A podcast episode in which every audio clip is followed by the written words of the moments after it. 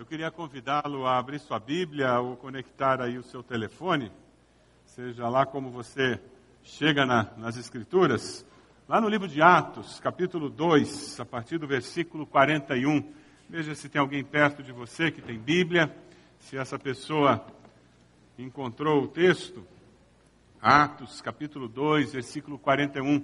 Na revista você encontra também o esboço da mensagem para você acompanhar. Nós vamos começar hoje uma série de mensagens no livro de Atos. Durante todo o mês de fevereiro vamos estudar textos no livro de Atos que falam sobre conversão, sobre evangelismo, e isso nos preparando para o Lidera, para esse momento tão especial na vida da nossa igreja. Depois, no mês de, de abril, nos preparando para a Páscoa, no mês de março, perdão, nos preparando para a Páscoa, nós vamos estudar um livro que nós já estudamos em nossa igreja, há 10 anos atrás. Talvez você tenha em casa, vai ter que tirar da prateleira. Retorno à Santidade. Quantos tem esse livro em casa? Lembra? Há 10 anos atrás. Eu estou lendo de novo. Que livro abençoado. E nós vamos nos preparar para a Páscoa lendo esse livro.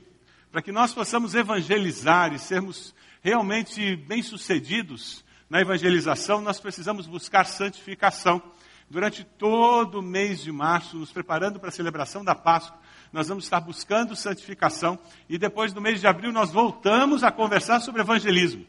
E nós vamos estudar de novo o, mês, o livro de Atos, procurando aprender com a igreja primitiva sobre evangelização. Você já encontrou aí o livro de Atos, capítulo 2? Ajude a pessoa do lado a também acompanhar. Atos capítulo 2, versículo 41. Eles reunidos, Pedro pregando, ele prega o primeiro sermão da igreja cristã e olha o que acontece. Versículo 41. Os que aceitaram a mensagem foram batizados e naquele dia houve um acréscimo de cerca de 3 mil pessoas. Eles se dedicavam ao ensino dos apóstolos, à comunhão, ao partir do pão e às orações. Todos estavam cheios de temor e muitas maravilhas e sinais eram feitos pelos apóstolos. Os que criam mantinham-se unidos e tinham tudo em comum, vendendo suas propriedades e bens, distribuíam a cada um conforme a sua necessidade. Todos os dias continuavam a reunir-se no pátio do templo, partiam o pão em suas casas e juntos participavam das refeições com alegria e sinceridade de coração, louvando a Deus e tendo a simpatia de todo o povo. E o Senhor lhes acrescentava diariamente os que iam sendo salvos. Versículo 41, de novo, os que aceitaram a mensagem foram batizados. E naquele dia houve um acréscimo de cerca de 3 mil pessoas. Já imaginaram isso? 3 mil pessoas se convertendo na Igreja Batista do Bacaxeri no mesmo dia. Nós temos aproximadamente 1.500 pessoas nas células durante a semana. Isso significa que você teria um acréscimo de quanto na sua célula?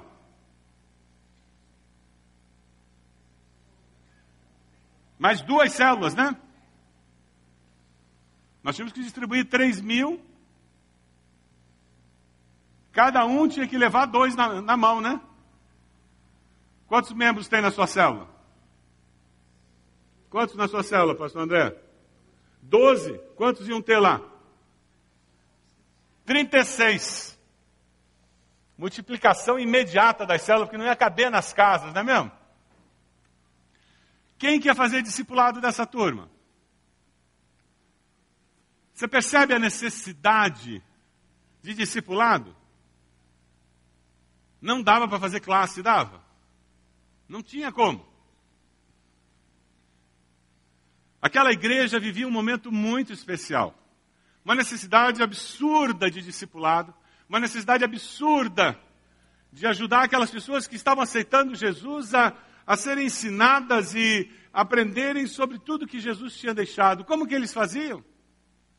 O texto é muito claro, eles estavam juntos todos os dias. Durante esse ano, ali a partir do Lidera, no Lidera, nós vamos falar muito sobre isso. Nós vamos falar mais ainda sobre essa importância de nós convivermos e passarmos vida uns para os outros. A essência do discipulado cristão é passar vida. É muito mais do que nós vencermos um livrinho. É muito mais do que nós fazemos os sementes, fazemos os raízes ou outro material que seja, por melhor que seja. Discipulado é passar vida para aquelas pessoas que estão ao nosso redor. Se nós queremos ganhar o mundo para Cristo, esse mundo que tem mais de 7 bilhões de habitantes, nós precisamos entender que discipulado é passar vida para as pessoas. E porque nós vamos passar vida, fica fácil elas passarem vida para outros.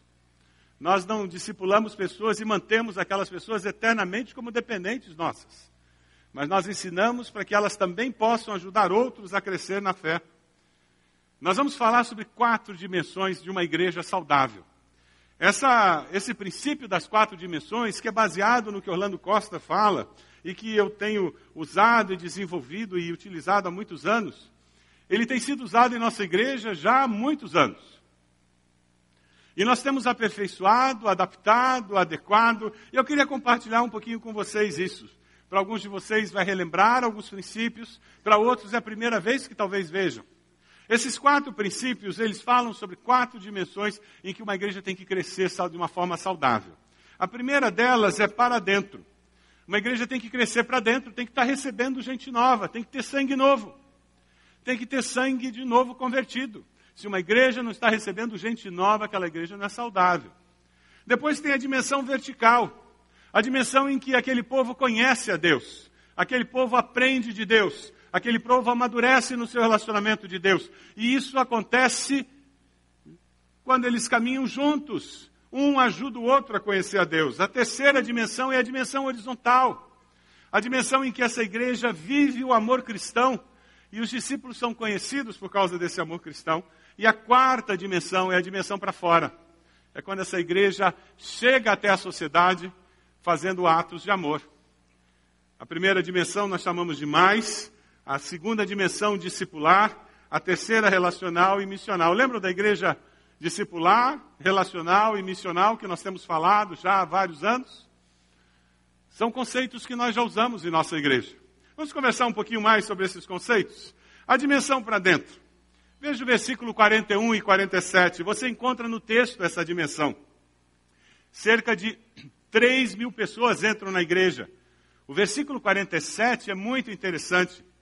Ele fala que o Senhor ia acrescentando diariamente à igreja aqueles que iam sendo salvos. Era um processo permanente. Não precisa só da casa de julgamento, não é só no Páscoa Cidade, não é só quando tem um culto evangelístico, não é só no domingo quando o pastor faz apelo, não. Olha para essa pessoa do lado e diz: Você apresenta Jesus e você leva pessoas a Cristo. Diz para a pessoa do lado: Você leva pessoas a Cristo. As pessoas se convertem diariamente, não é só no templo, não é só no culto, não é só na igreja, não é só com o pastor. Esse é o segredo de uma igreja viva, de uma igreja saudável. Era o que acontecia na igreja primitiva. E é interessante porque nós somos salvos para levar a salvação de Deus para todos ao nosso redor. Esse é um princípio da vida cristã saudável. É isso que Deus deseja para mim para você. E quando nós fazemos isso, é verdade, quando você fala de Jesus para alguém, teu coração fica pegando fogo, não é assim? Você se sente bem depois, você fica feliz, você se sente mais forte na fé. É por isso que o diabo faz de tudo para a gente deixar passar a oportunidade. Ele sabe o poder que tem na nossa vida cristã o falar de Jesus, o falar do amor, o dar testemunho do que Deus tem feito em nós. Ele sabe que isso tem uma força incrível para fortalecer a nossa fé. Isso tem uma força incrível para nos firmar na verdade. É por isso que ele faz de tudo para que a gente seja crente, agente secreto, para que a gente seja uma pessoa bacana. E que acidentalmente que as pessoas descobrem que a gente é crente em Jesus. Nós somos salvos para que as pessoas conheçam a Cristo através da nossa vida. É por isso que nós temos enfatizado tanto, nós estamos envolvidos no resgate das pessoas para Cristo Jesus. Você tem o cartão Sementes? Você já recebeu o cartão Sementes? Você tem carregado com você o seu cartão Sementes? O meu está aqui. Está aqui na minha carteira. Eu carrego, carrego comigo. Você gostaria de ter esse cartão Sementes para colocar cinco nomes de pessoas que você quer ver convertidas e orar por essas pessoas? Se você gostaria desse cartão, é só levantar a mão. Nós temos pessoas já preparadas para entregar esse cartão a você. Você gostaria de receber? Levanta a mão. Tem, temos irmãos preparados? Por favor, os irmãos que estão prontos para entregar. Por favor, os irmãos que entregaram oferta. Estão com os cartões aí, já estão. Só mantenha o cartão em pé. Qual é o objetivo desse cartão? É você ser lembrado o tempo todo de estar orando por essas pessoas. Você ser lembrado o tempo todo de que você precisa fazer ações de amor, você precisa orar por eles, contar para eles o que Deus está fazendo na sua vida. Testemunhar, testemunhar é dar evidência do poder de Deus na nossa vida. Não é recitar a Bíblia de Gênesis Apocalipse. Testemunhar é dar evidência, é contar a resposta de oração que Deus me deu. É contar o que Deus fez na minha vida, como Deus tem atuado, como Deus tem sido fiel, como Deus tem me sustentado. E quando você faz isso, você faz com que aquela pessoa comece a considerar a possibilidade daquele Deus se manifestar na sua vida. Nós somos desafiados. E a nossa igreja está sendo desafiada, eu estou sendo desafiado, você está sendo desafiado a nos envolvermos no resgate daqueles que não conhecem a Cristo, para que eles possam viver uma vida cristã saudável. Eu queria que agora você tivesse um tempo de grupo, que você conversasse com uma pessoa aí que está aí ao seu lado, formar um grupinho de três pessoas. Como a minha célula está vivendo essa dimensão do mais? Lá na sua célula vocês oram por pessoas não crentes, vocês oram por essas pessoas dos sementes. Lá na sua célula vocês oram pelas pessoas que você está tentando evangelizar. Vocês têm trazido pessoas não crentes na sua célula? Conversem aí. Como que está acontecendo isso? Se isso não está acontecendo, o que, que a gente pode fazer para mudar o quadro? Mas nós temos que fazer alguma coisa para que Deus possa acrescentar diariamente aqueles que não são salvos. Vamos lá, vamos conversar aí. Grupos de três. Vamos lá. Não basta nos encontrarmos e termos uma grande comunhão na célula. Ela tem que estar atraindo pessoas para que elas conheçam a Cristo como Salvador. Eu queria chamar a atenção para uma dificuldade que nós enfrentamos na igreja. Quando vem o crescimento, Deus abençoa, Deus traz pessoas, a igreja cresce. Você já ouviu alguém dizer, nessa igreja é sempre os mesmos fazendo as coisas? Já ouviu isso acontecer em algum lugar? São sempre os mesmos. Existe uma estratégia na liderança da igreja que eu chamo de estratégia da paralisia. É, eu queria mostrar um gráfico aqui e mostrar para você o que, que acontece na, na estratégia da paralisia. A estratégia de paralisia é assim: você tem dois ministérios, Ministério A e Ministério B. Vamos dizer que o Ministério A é o Ministério da Juventude, Ministério B é o Ministério de Células. Aí o que, que acontece? O Ministério da Juventude, Deus abençoou, vários jovens se converteram, começou a crescer. Então agora você tem um ministério maior. E o Ministério de Célula também cresceu, várias pessoas se converteram, vieram, cresceu o ministério. E olha, ainda foi acrescentado, agora tem um ministério de prisão, o pessoal está indo na prisão, está pregando evangelho na prisão. Olha que legal, tem mais gente indo na prisão agora. Pode clicar mais uma vez. Isso, mais uma vez, clica. Isso. Tem alguma coisa que chama a tua atenção ali? Os ministérios cresceram, surgiu mais um ministério, mas quem é que está liderando todo esse crescimento e todo esse ministério? A mesma liderança. Chega uma hora que esses líderes não aguentam mais, são os mesmos. E esse é um problema numa igreja. Pode clicar duas vezes, por favor. Mais, mais, mais. Mais uma. Mais uma. Isso. Esse é um problema. Você desgasta a liderança e as pessoas não crescem. Porque um dos segredos de uma igreja crescer é você dividir liderança é mais pessoas estarem responsáveis por mais atividades. Porque daí você tem mais gente orando, você tem mais gente trabalhando. Sabe como é que uma igreja cresce de uma forma sadia? Vamos para o próximo slide. A estratégia de multiplicação é assim.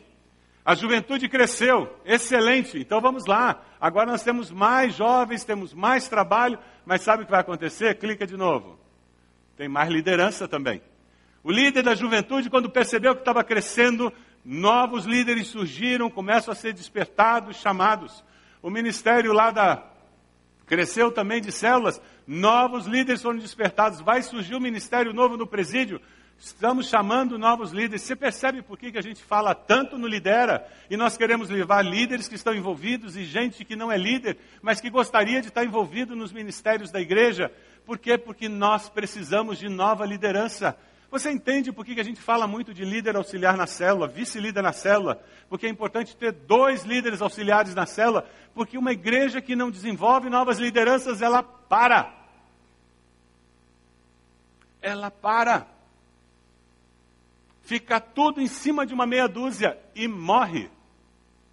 Porque chega uma hora que aquela meia dúzia não aguenta mais. Que ninguém aguenta. Agora, quando o trabalho é dividido, todo mundo se estimula, todo mundo fica animado, todo mundo enxerga o crescimento e existe uma sinergia incrível. Deus utiliza essa sinergia para que ele seja glorificado. Sabe qual a minha pergunta? Você é daqueles que está deixando que os outros façam em nome de Jesus, mude. Vá para o Lidera. Te inscreve hoje no Lidera.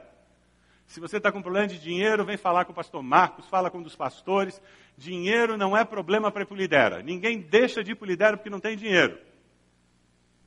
Ninguém deixa de ir para Lidera porque não tem dinheiro. Nessa igreja, ninguém deixa de ir para Lidera por falta de dinheiro. Todo mundo vai para o Lidera, se quer ir para o Lidera. O desafio é nós formarmos nova liderança. Esse é um dos grandes desafios que nós temos. Por que, que nós temos o CFI, o Centro de Formação Integral? Por que, que é importante você se envolver ali? Porque nós precisamos ter uma liderança expandida. Vamos voltar para aquele slide, por favor? Quando você tem essa liderança assim, sabe o que vai acontecer? Vai surgir o que a gente chama de liderança expandida. Esse é o segredo para uma igreja crescer de uma forma sadia. Nós estamos expandindo a liderança o tempo todo novas lideranças estão surgindo, novas ideias, novas experiências, uma nova motivação. Que coisa boa! E aquele líder antigo, de repente, sai daquele ministério e, com uma nova motivação, com um novo coração, ele começa outro ministério. Ele vai trabalhar numa outra área. E é assim na igreja. Não é errado na igreja você mudar de uma área para outra, pelo contrário. Muitas vezes é um mover de Deus naquele tempo. É interessante porque no plano de Deus, Deus quer que nós estejamos envolvidos na obra dele. E Deus é muito dinâmico. Nós é que às vezes somos travados. Mas o Espírito de Deus é tremendamente dinâmico. E Ele quer nos usar. Não tem nada de errado eu ficar muitos anos no ministério. Como não tem nada de errado em um determinado momento eu sair do ministério para outro. O que está errado é eu sair do ministério para tirar férias. Já ouviu gente dizer isso? Ah, eu vou parar de trabalhar, eu vou passar dois anos sem fazer nada. Só quando morrer que você vai fazer nada, meu irmão. No reino de Deus ninguém tira férias. Amém? Tá fraco, hein?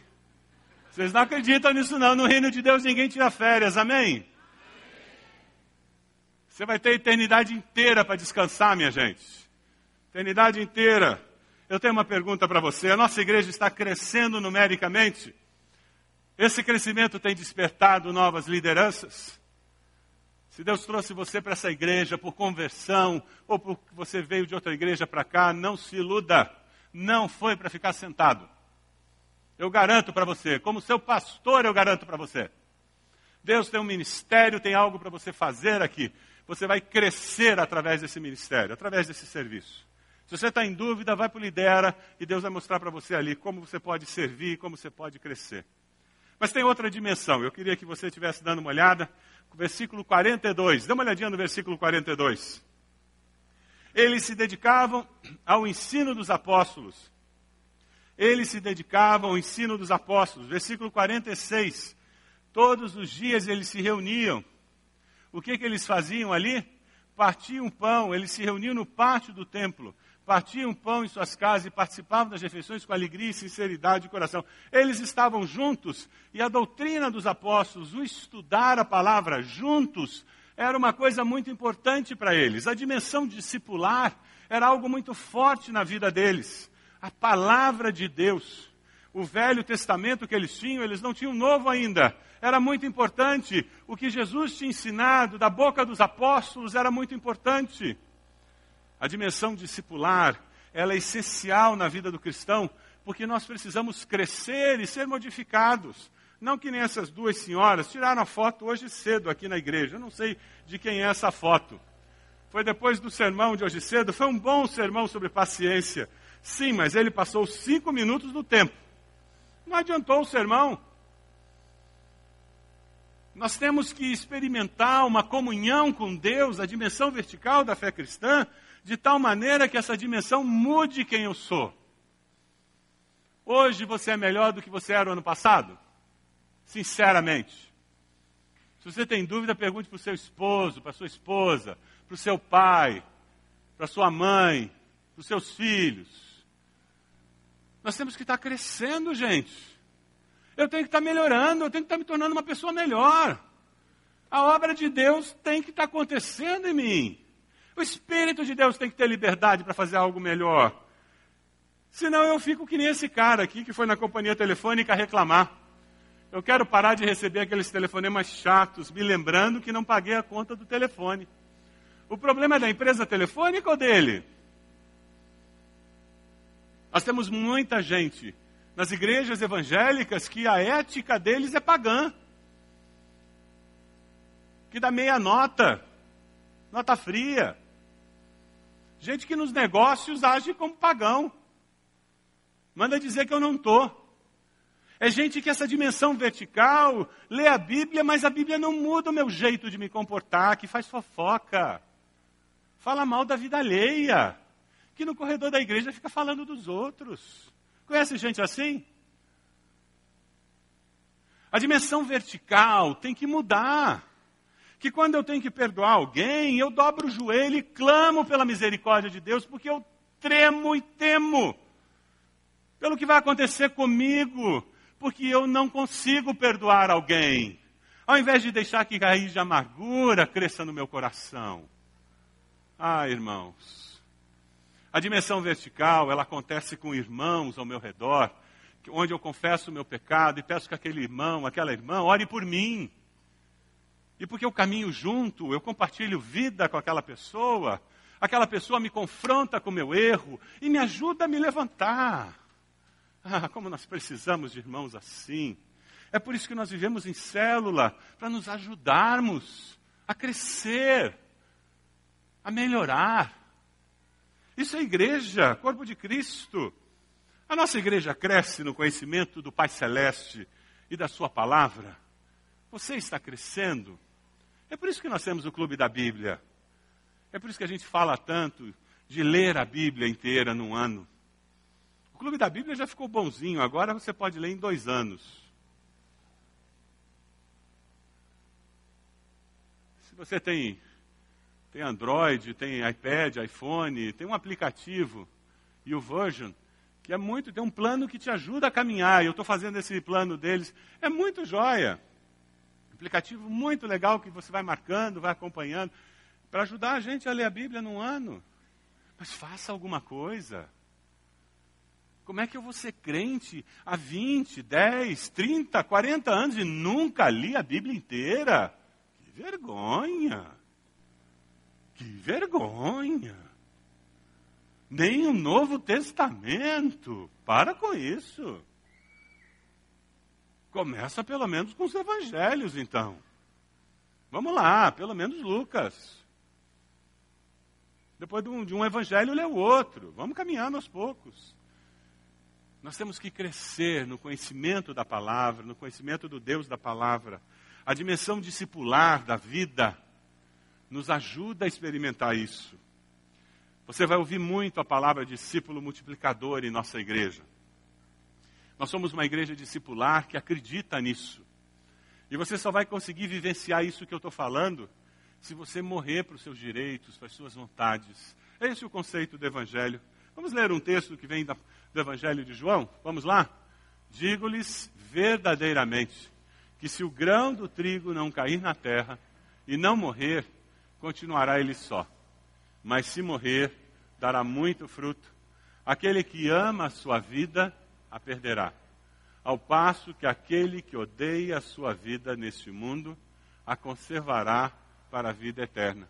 Nós só vamos viver a vida cristã na sua plenitude se nós morrermos, assim como qualquer semente, ela só vai poder frutificar se ela morrer.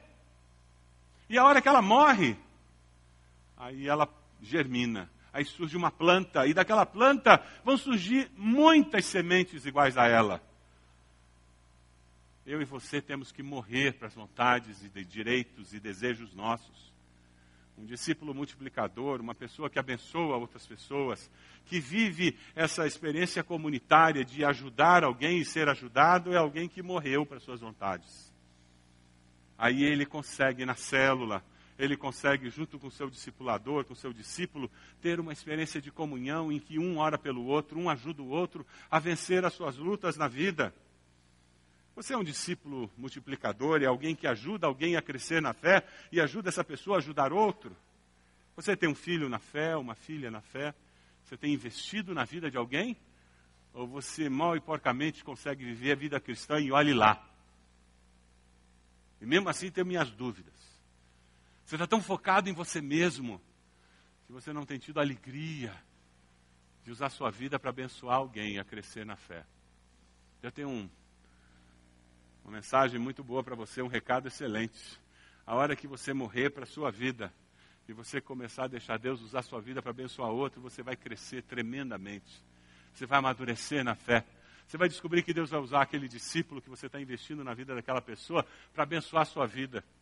A hora que você estiver fazendo uma lição de discipulado, você vai descobrir que você vai aprender mais do que a pessoa. A hora que você estiver orando com a pessoa, você vai aprender que orar com um crente novo é uma das coisas mais gostosas que tem. Ah, irmãos, como nós precisamos descobrir esse lado da vida cristã que só um crente novo tem. Essa simplicidade, que parece até a simplicidade de uma criança. Recentemente eu li uma historinha que eu achei maravilhosa sobre oração. Diz que um pai chegou no quarto do filho e encontrou aquele filho orando do lado da cama. Que coisa gostosa. Você chegar no quarto, ver seu, seu filho, uma criança, ajoelhada do lado da cama orando. Ele encostou na beirada da porta e ficou ouvindo a oração. E de repente ele percebeu que a oração do filho era um pouco estranha. Ele estava recitando o alfabeto A, B, C, D, F, G, H, I, J. E chegava no Z, ele começava de novo A, B, C, D, I. E o pai ficou ali parado, vendo o filho recitar o alfabeto. E quando o filho acabou a oração e disse em nome de Jesus, amém, se levantou, o pai disse, ai que bom, filho, você fazendo oração, papai ficou tão contente. Mas explica para o papai, por que, que você estava recitando o alfabeto? O filhinho olhou para ele e disse, ah, papai, é porque eu não sei fazer oração bonita que nem você faz. Aí eu fiquei pensando, eu disse, bom, já que eu não sei fazer oração bonita que nem o papai, eu posso dizer o alfabeto várias vezes, daí Deus pega as letrinhas e ele faz a oração que eu preciso a simplicidade de uma criança. Quando você discipula um crente novo, você redescobre a simplicidade da fé. Não é verdade? E como nós que já estamos anos na estrada da fé, precisamos disso. Somos abençoados por isso. E quando nós estamos ajudando essa pessoa a crescer na fé, ensinando que ela pode ajudar outra pessoa a crescer na fé, nós crescemos e nos alegramos em ver alguém crescendo e ajudando o outro a crescer. Nos próximos meses você vai ouvir muito sobre discípulo multiplicador. Você vai ser desafiado na sua célula a criar uma rede de discípulos, para que nós possamos nos estimular uns aos outros a crescer na fé, a viver essa dimensão vertical de uma forma sadia você tem alguém com quem você compartilha vida na vida? Com quem você fala sobre vitórias e dificuldades, que ora por você? Aí no seu grupo, tem um tempinho de grupo agora, um bate-papo. Fale sobre a sua experiência de compartilhar vida na vida do seu discípulo. Você tem algum discípulo? Como é que tem sido a sua experiência de compartilhar a sua vida e ver a resposta dele, ver o impacto da sua vida na vida de alguém? Se você não tem, por que, que você não tem? O que, que você pode fazer para ter alguém? Se você tem, como tem sido essa experiência de compartilhar sua vida com alguém? Desafio, como é que tem sido essa experiência? Vamos lá, conversa aí no grupo de três. Vamos lá.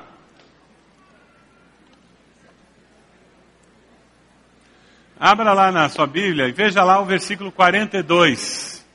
Nós vamos ver a outra dimensão agora, a dimensão relacional. A igreja relacional é muito importante. Eles se encontravam todos os dias e eles tinham comunhão no partir do pão, nas orações. Se você olha os versículos 44 a 46, eles se mantinham unidos, tinham tudo em comum, vendiam as suas propriedades, todos os dias se reuniam no pátio do templo. Eles tinham alegria de estar juntos. Eles se aceitavam do jeito que eles eram. Conviviam com as suas diferenças. Eles não eram como essa charge que eu encontrei aqui, em que a esposa disse para o marido, mas eu ainda amo você. É só você mudar suas roupas, hábitos, conversas e manias. E está tudo resolvido. Amor condicional é uma das dificuldades dos relacionamentos. E nós, quando nos encontramos em igreja, nós somos muito diferentes. Dá uma olhadinha na pessoa ao seu redor aí. Dá uma olhadinha. Pessoal de um lado, do outro, na frente, atrás. Somos muito diferentes. O desafio é nós sermos conhecidos por causa do amor, justamente porque somos diferentes. E é o amor de Deus que nos capacita para isso. O sonho mesmo é termos relacionamentos significativos, não é verdade? Esse é anseio de qualquer um de nós é caminharmos pela estrada da vida desse jeito, não é mesmo? Esse é anseio de qualquer um de nós. E quando nós, como igreja, caminhamos assim, apesar das diferenças, as pessoas se admiram e começam a perguntar como isso é possível. E nós podemos dizer, é o poder do Senhor. Porque nós somos pecadores, às vezes nós nos esforçamos e colocamos água na plantinha do amor, né? E nós colocamos água. E colocamos mais água. E nós estamos regando. E a gente está investindo. Mas infelizmente, sempre tem um garfo na vida que não consegue entender o que a gente está tentando fazer. O próximo slide. E de vez em quando a sensação que a gente tem é para quê, né? O que, que adiantou todo o trabalho? Talvez você esteja aqui sentado quando eu falo sobre amor e sobre relacionamento com irmãos, e o teu sentimento é esse: para quê? A minha palavra para você é uma palavra de esperança. Não interessa quantos garfos apareçam na sua vida, o poder do Senhor sempre é maior. Amém? E a graça de Jesus sempre é maior. A misericórdia de Deus sempre é maior. E Ele sempre vai reconstruir, seja lá o que for que essa pessoa tenha destruído. Porque o Senhor, na sua essência, Ele é amor. Nós sentimos amor. Deus é amor, na sua essência. E é por isso que nós podemos confiar que, independente do que as pessoas façam, Deus sempre vencerá nos relacionamentos com o seu amor. Amém? Nós vivemos numa sociedade onde as famílias estão muito divididas. Essa charge é conhecida, mas eu não resisti, eu tive que colocar de novo. Querido Jorge, como você tem passado? Sua mãe e eu estamos bem, sentimos sua falta. Por favor, desconecte o seu computador e desça para comer algo. Com amor, seu pai. Parece você na sua casa chamando seu filho para jantar, né? A nossa sociedade cada vez mais está separada pelo computador, separada pelas situações. Vivemos numa sociedade em que as pessoas carregam um fardo absurdo. Um fardo que muitas vezes não é expressado nós nem fazemos ideia. Encontramos a pessoa no elevador, ela nos dá um bom dia, um boa tarde. Às vezes nem isso nos dá. Mas nós não fazemos ideia do fardo que a pessoa carrega dentro do coração. E quando nós pensamos no mais, no trazer essa pessoa para a cruz de Cristo, nós precisamos aprender a lidar com os fardos da vida. Vivemos numa sociedade segmentada, famílias isoladas cada vez mais. E nós temos que chegar lá. A célula é uma estratégia tremendamente útil, porque ela vai até a casa. Fica mais fácil ir na casa de um vizinho. Fica mais fácil chegar perto dessas famílias.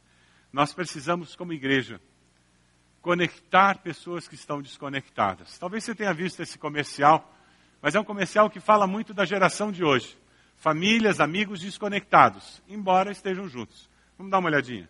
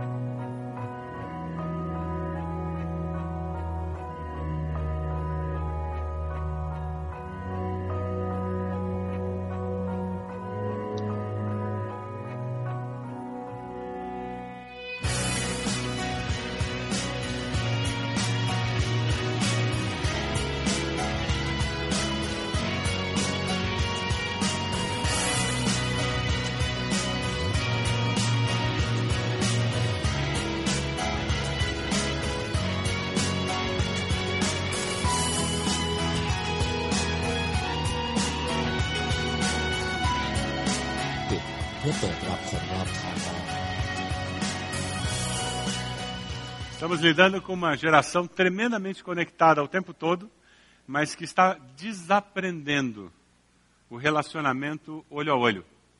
Está desaprendendo conversar, interagir pessoalmente com as pessoas. E nas famílias, muitas famílias hoje em dia quase não têm diálogo. Na sua casa, as refeições são feitas ao redor da mesa com a televisão desligada. É um bom lugar para aprender a conversar, a falar sobre o dia, a compartilhar. Televisão desligada. Porque se a televisão estiver ligada, ela ganha atenção. Sabe, muito importante, nós como igreja, estamos ajudando as pessoas a aprenderem a se relacionar, a se aproximarem umas das outras. Uma pergunta para o seu grupo aí. A nossa igreja tem crescido no relacionamento uns com os outros? É essa a sua percepção?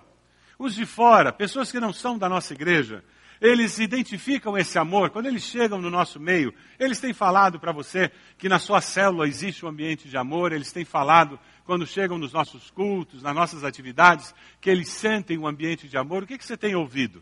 Converse aí no seu trio. Fale aí no seu trio. O que, que você tem ouvido? Qual a sua percepção?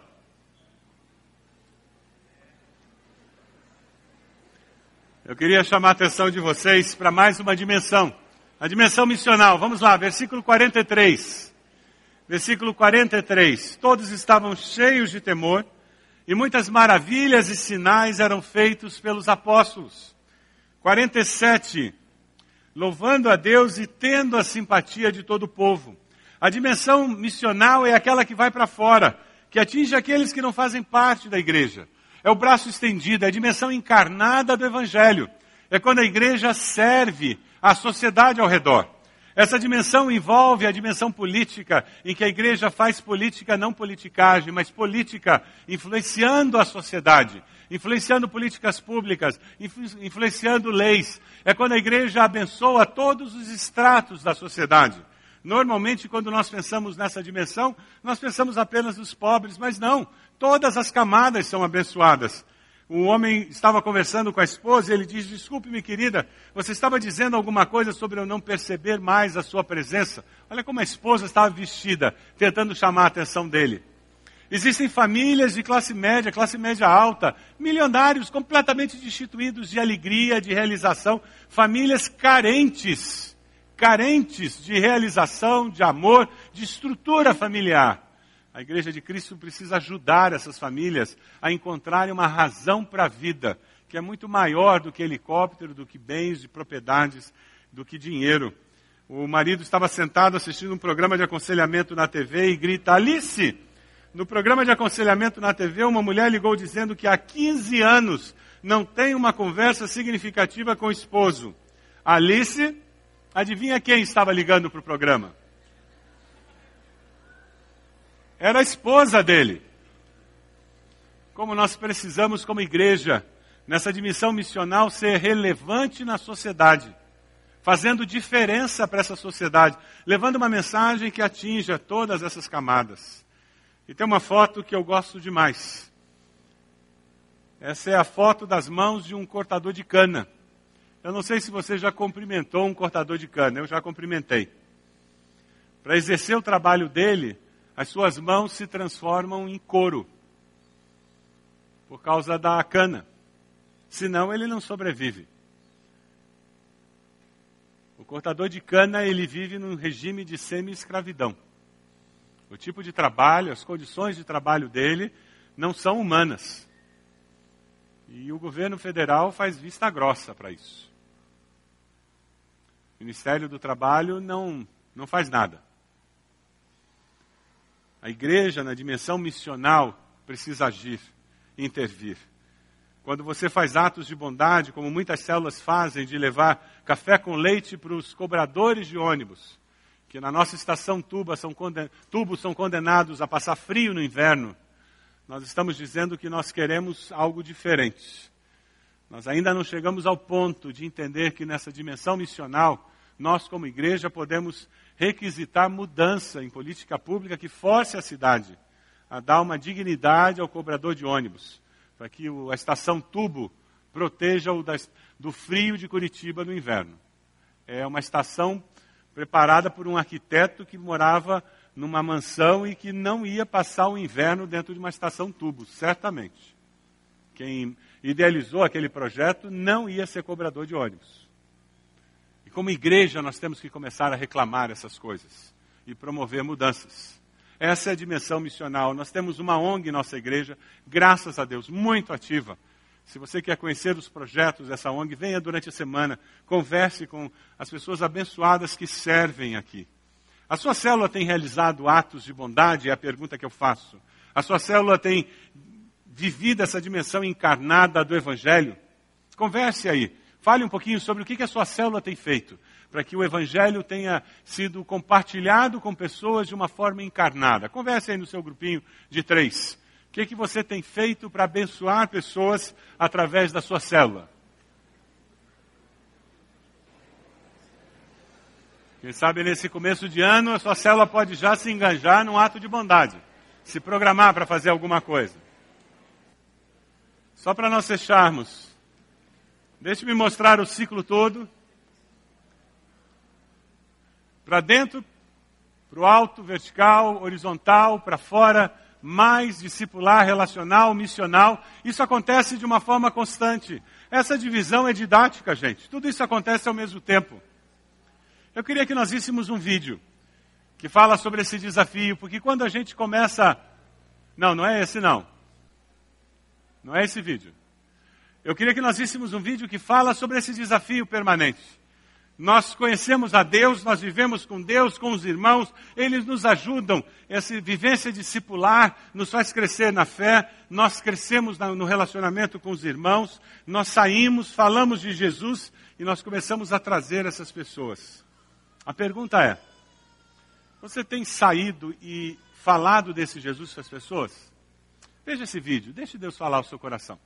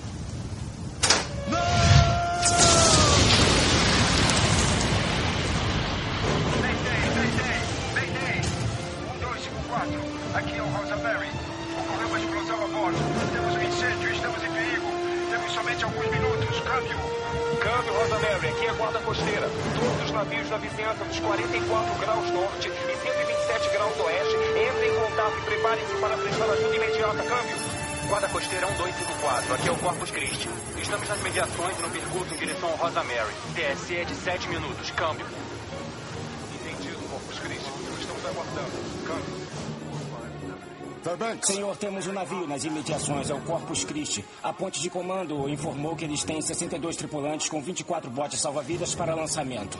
Ótimo. Dê as coordenadas e as especificações do manifesto do Rosa Mary imediatamente. Quero um relatório sobre a situação do Corpus Christi em cinco minutos. Sim, senhor.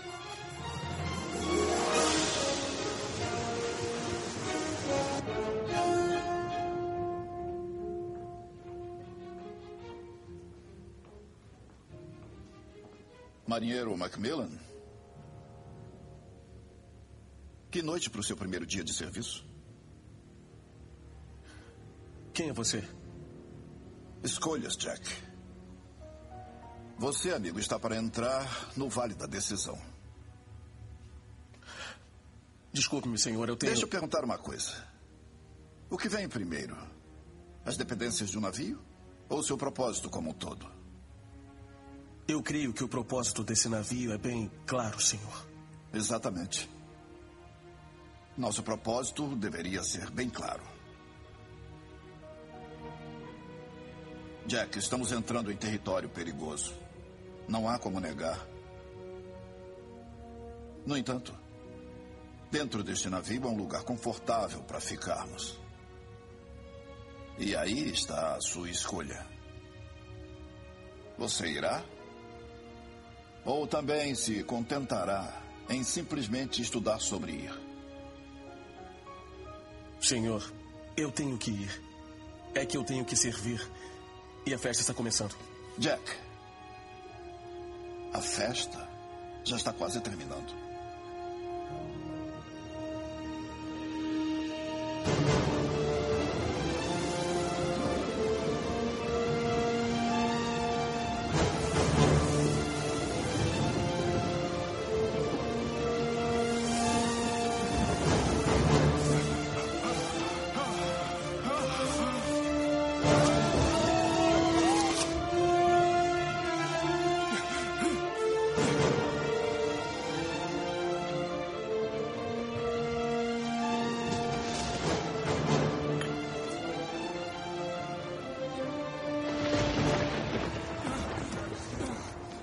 Atenção, todo mundo! Atenção! O capitão mandou que todos se apresentem imediatamente ao oficial Burlow no segundo andar do convés para uma missão de resgate urgente. O oficial Burlow preparou os botes salva-vidas. Vamos lançá-los. Me sigam todos!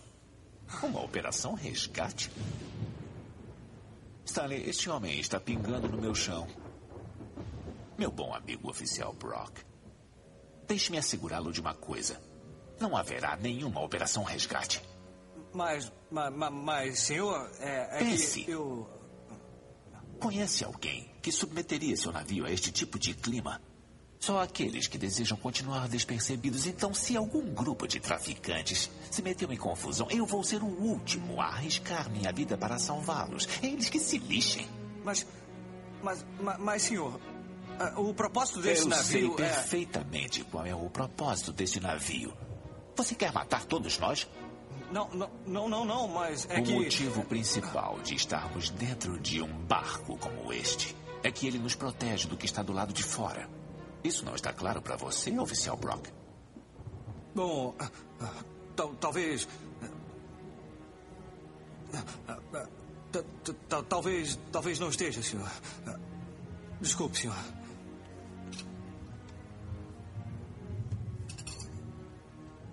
Marinheiro Macmillan? É você que vejo juntar-se aos sábios?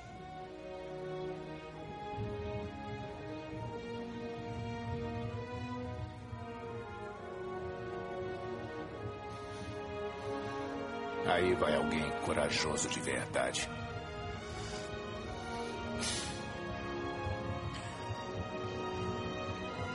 Todos, pontualmente na igreja às 21h45.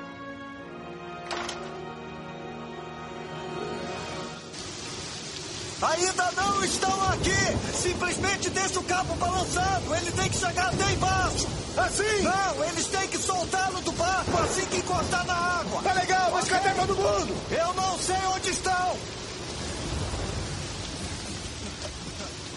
Oficial Barlow! Isso, isso, já não era sem tempo, né? Não, não, não, não, não, não, não. O que, que é isso? São só uns gatos pingados. Não, não, não, não. Pelo amor de Deus, você não entende. Eu acabei de preparar os 24 botes salva-vidas, tudo que tínhamos. E você me traz seis pessoas? É, sim, senhor. Está ciente de que é preciso pelo menos duas pessoas para lançar um bote? É, sim, sim, Você sim, quer senhor, é dizer assim. que estamos prestes a lançar três botes salva-vidas de um total de 24 para resgatar 76 pessoas? Você está ficando louco? Não, não, não, senhor. não. Aquelas Eu- pessoas eu- só têm não. alguns minutos de vida Eu- nessa temperatura de água. e Você me traz meia dúzia de gente! Brock, o que está acontecendo lá em cima? Três, Você nunca acessa eles por este bordo. Todo o projeto para o novo bote é baseado em puxá-los pela polpa do navio. Quer estar no convés com ondas de 4 metros, tirando alguém da água pela polpa do navio? Nem pode alcançá-los. Eu revisei isso com o Burlow por três semanas. Acho que é melhor você fazer o seu dever de casa. Pelo menos já esteve no novo salva-vidas. Devia estar feliz por não estar lá fora nessa chuva. Acho que está na hora do culto.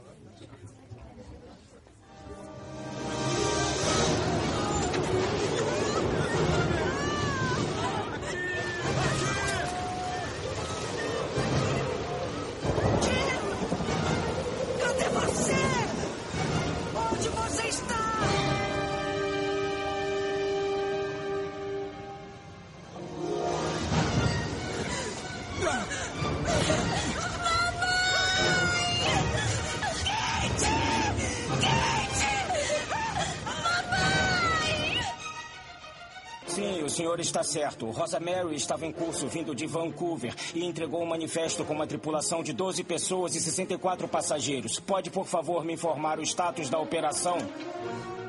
Três botes salva-vidas foram baixados. Estão operacionais. Câmbio.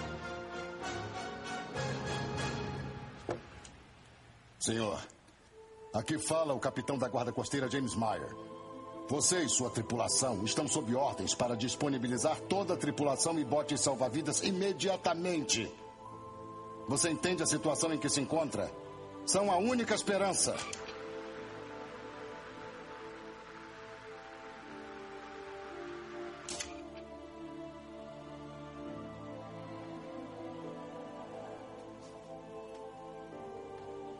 Eles têm o melhor navio que existe. 62 tripulantes, 24 salva-vidas e lançam somente três.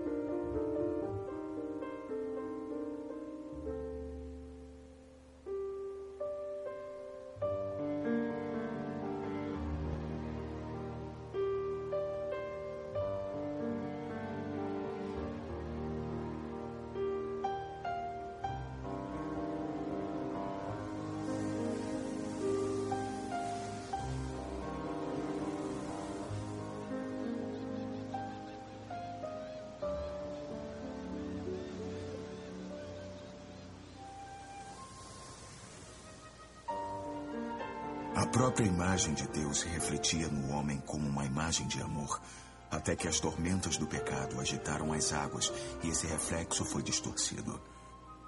Porém, Deus não foi passado para trás. Ele investiu tudo o que tinha por todos quantos já viveram.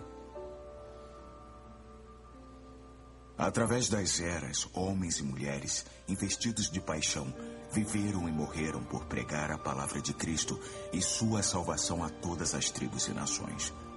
O amor de Deus na alma do homem é cem vezes mais puro e nobre do que qualquer outro motivo que já o tenha impulsionado. Conhecer o amor de todos os amores é o segredo de todos os segredos. Meu amigo, eu estou aqui para dizer-lhe: a Igreja de Jesus Cristo não é um barco de prazeres, mas sim um bote salva-vidas para a salvação de almas. E precisamos de toda a ajuda a bordo.